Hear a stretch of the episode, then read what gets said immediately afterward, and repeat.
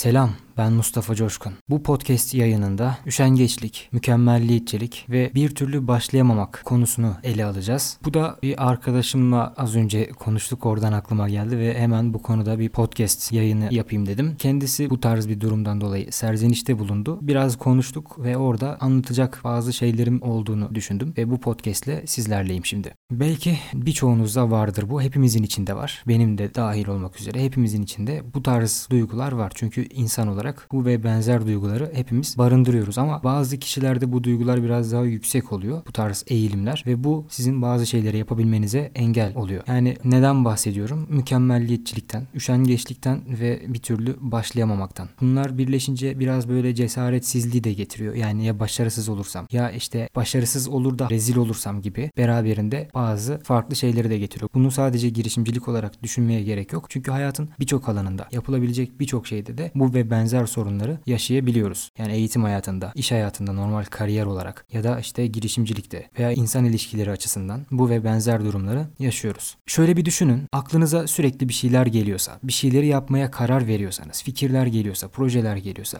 veya bir yere gitmeye, biriyle bir şey yapmaya falan böyle bir şeyler tasarlıyorsanız ama hiçbiri hayata geçmiyorsa, bir şeyler size engel oluyorsa, enerjiniz bir yerden sonra düşüyorsa, sadece anlık gaza geliyorsanız ve bir yerden sonra bu aklınıza gelen fikirler yavaş yavaş sönüp siliniyorsa şu an dinlediğiniz bu bölüm işinize yarayabilir.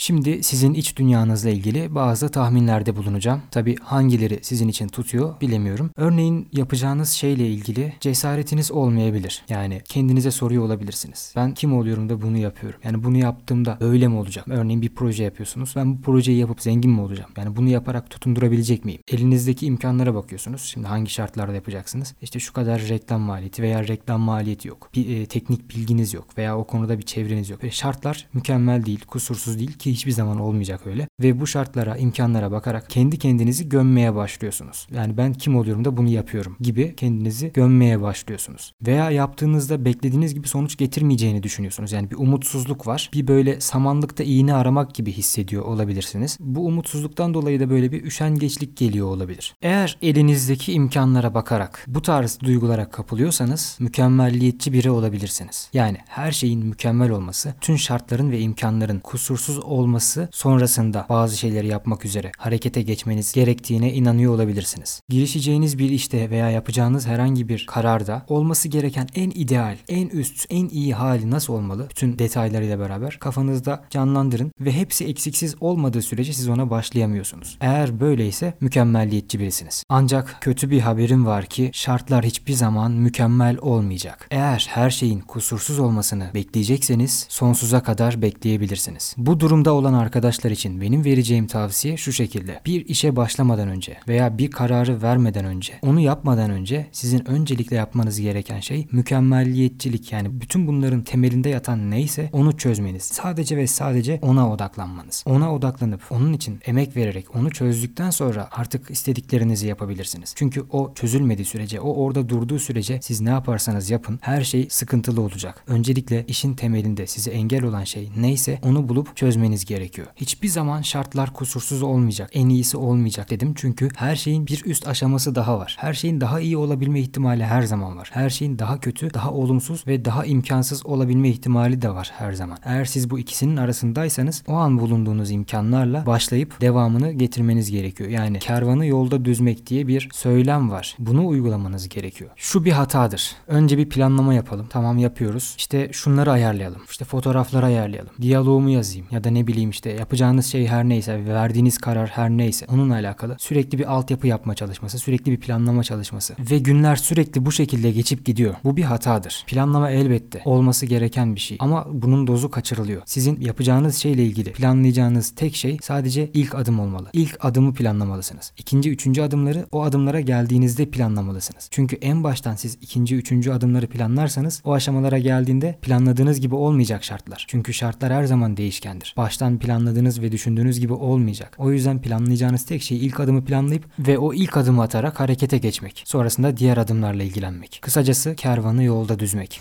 Sayfadan da sürekli mesajlar alıyorum. Nasıl yapabilirim, nasıl başlayabilirim, nasıl olacak peki şeklinde. Oysa zaten sayfada ben bunlarla ilgili paylaşımlar yapıyorum. Nasıl başlayacağınız, neler yapabileceğiniz hakkında, iş fikirleri vesaire, bilgiler. Zaten bunları paylaşıyorum. Ama aldığım sorular da yine bu yönde oluyor. Bu da muhtemelen şu yüzden kaynaklanıyor. Bu kişiler daha önce az önce bahsettiğim sebeplerden dolayı bir türlü bir şeyleri başlayıp bitirmemiş olduklarından dolayı fikirleri var aslında. Birçok fikir düşünmüş, birçok aklına bir şey gelmiş kişiler ama bir türlü başlayıp yapmamışlar. Sayfada da görüyorlar. E, bazıları heyecanlandırıyor vesaire ama bir süre sonra geçiyor yapmadıkları için. Sonra başka paylaşımı görüyorlar. Heyecanlanıyorlar ve artık sormak istiyorlar. Hani şimdiye kadar yapmadılar. Bunun sebebini de kendi içlerinde değil de neyi nasıl yapacağını, ne yapması gerektiğini e, veya hangi fikri gerçekleştirmesi gerektiğini bilmediğinden dolayı yapamadığını düşünüyor. Halbuki o yüzden değil. Az önce bahsettiğim gibi başlamamaktan, cesaret etmemekten veya bütün şartların iyi olmasını beklemekten dolayı hiçbirine adım atmıyorlar. Bu noktada benden de şöyle bir beklenti oluyor. Hani ben öyle bir şey söyleyeceğim ki oradan sonra hayatında çığır açacak ve artık başlayacak, yapacak onu. Onu yapacak ve artık çok iyi paralar kazanacak. Ama böyle bir sihirli sözcük yok. Benim verebileceğim en iyi şey zaten sayfada paylaştıklarım. Kısaca eğer bir şeyler yapamıyorsanız bu sizin ne yapacağınızı bilmediğinizden dolayı değil. Bir türlü başlamadığınızdan dolayı.